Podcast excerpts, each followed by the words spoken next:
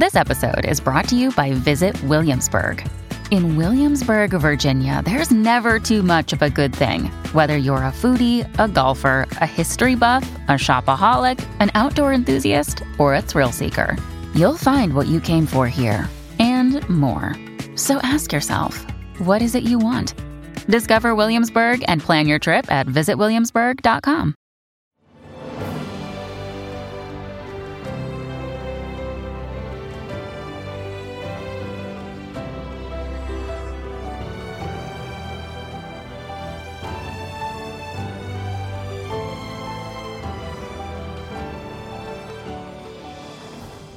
Welcome to the newest episode of Beyond the Fame with Jason Fraley. I'm your host, Jason Fraley, picking the brains of the top filmmakers, musicians, and artists of our time. 30 years ago today, Hilary Swank made her big screen debut in the movie version of Buffy the Vampire Slayer on July 31st, 1992. I spoke to the two time Oscar winner of Boys Don't Cry and Million Dollar Baby when she released her 2018 Alzheimer's film, What They Had. Thanks so much for joining us, Hilary. Thank you for having me. I'm really proud and honored to be a part of this movie and love talking about it. Right? It's always good when you enjoy the movie. It's fun to more fun to talk about.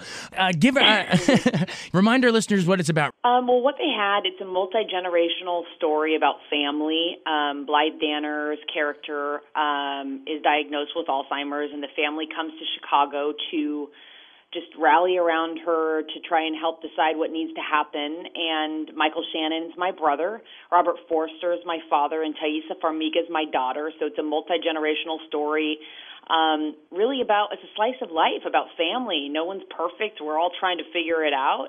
Um, where we have family dysfunction like all of us, but there's a lot of laughter, a lot of tears, a lot of love. Absolutely. When I first, you know, read the premise and saw the trailers, I couldn't help but think of um, Still Alice, another Alzheimer's tale. Yeah, um, yeah, exactly.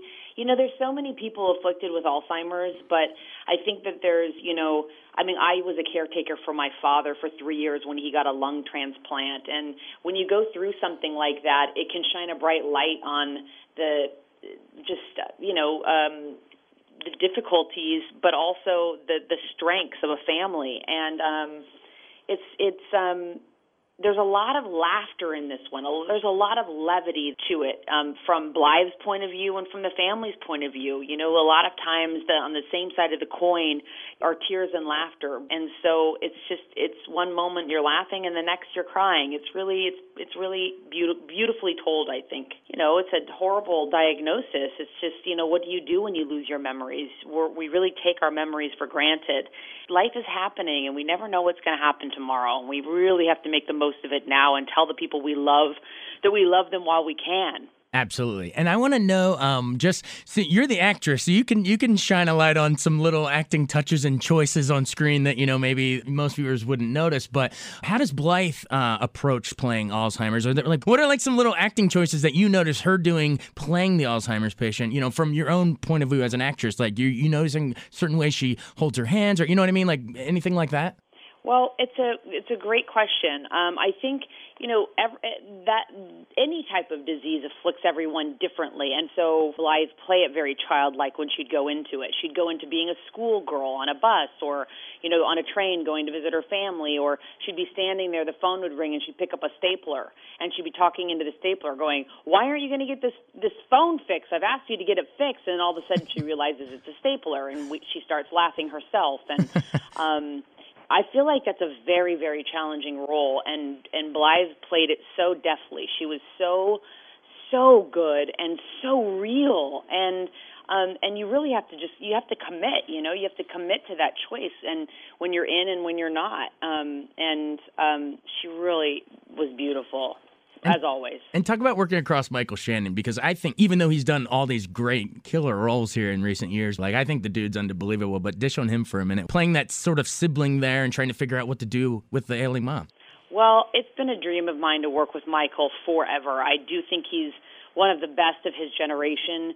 I feel like he plays unexpectedly uh, he, his choices are unexpected, kind of like Christopher Walken used to be. Oh yeah, um, that's a good comp. Christopher still is right? It's a it's a kind of it's like it's you don't it, he he he kind of spins everything on its top and plays it his own way and makes it his own and I admire that so much, and I think it's it's also courageous and brave to play something um, in in the in the choices that he does and the ways he does. Um, and so it's been a, a dream of mine. I've, uh, I've for the last decade I've been looking for something for us to do together, and so I was so happy when he came on board um, to play across from him to mix it up all the time, to be in the sandbox and have him deliver something completely different. And you know, acting, as they say, is really reacting.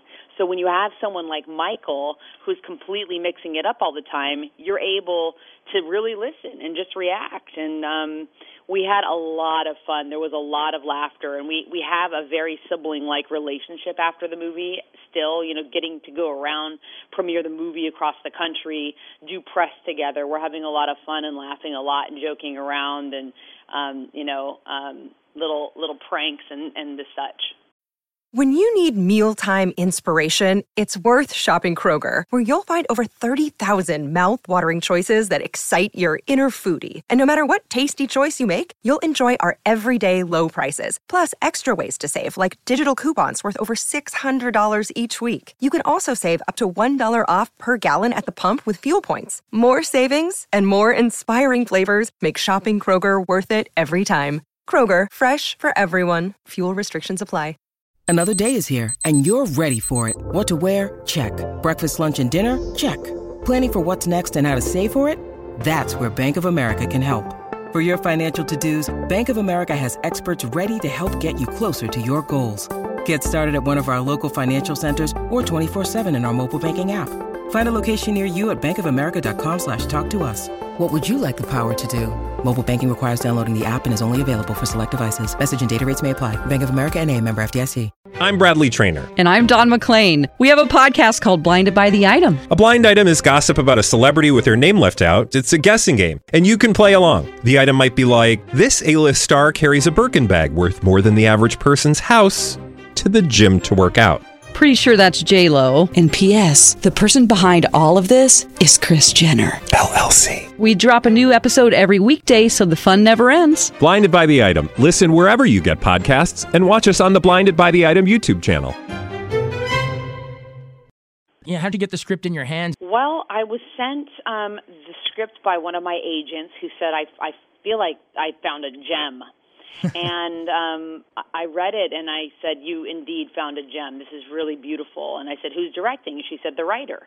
And I said, "Wonderful. Well, I can't wait to meet her." I mean, I've made a career out of really believing and giving directors a first, you know, a, the first-time directors. It's just been kind of across the board. I've I've I've done that time and time again, and I love it. I I, I love believing in someone and helping them get their vision to the screen. That's also why I'm a producer on this movie.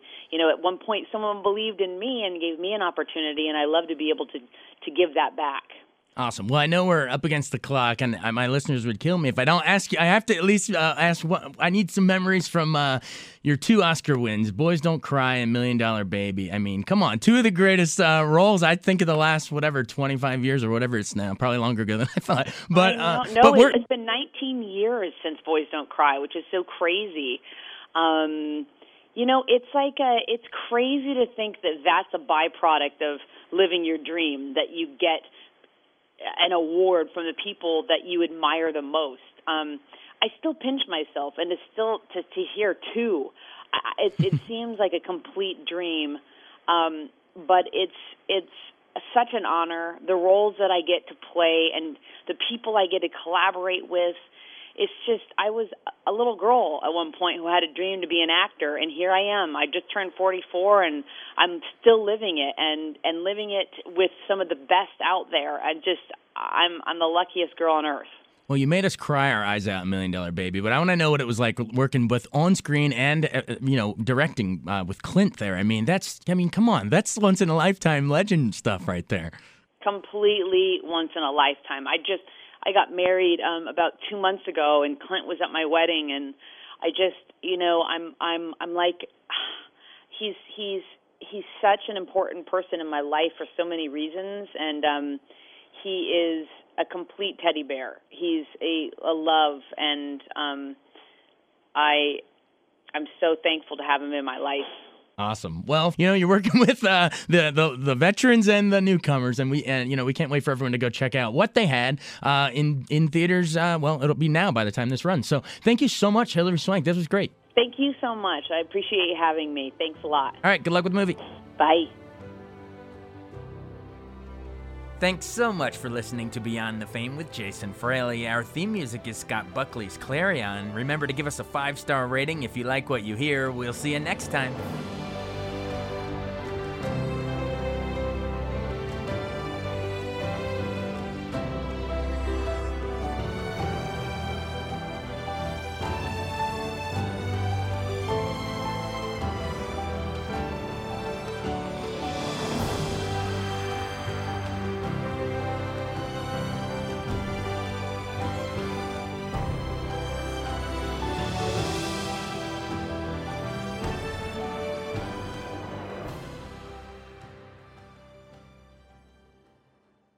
I wanted to take a second to tell you about an app I really enjoy. Living in the DC area is great, and Podcast DC gathers all of the local shows that I like all in one local app health, sports, local news, politics, and so much more. Podcast DC is the new local app with hundreds of DC area podcasts to choose from. I can earn exciting rewards just for listening and share the podcasts I love instantly. Available in the App Store or in Google Play, listen local with Podcast DC.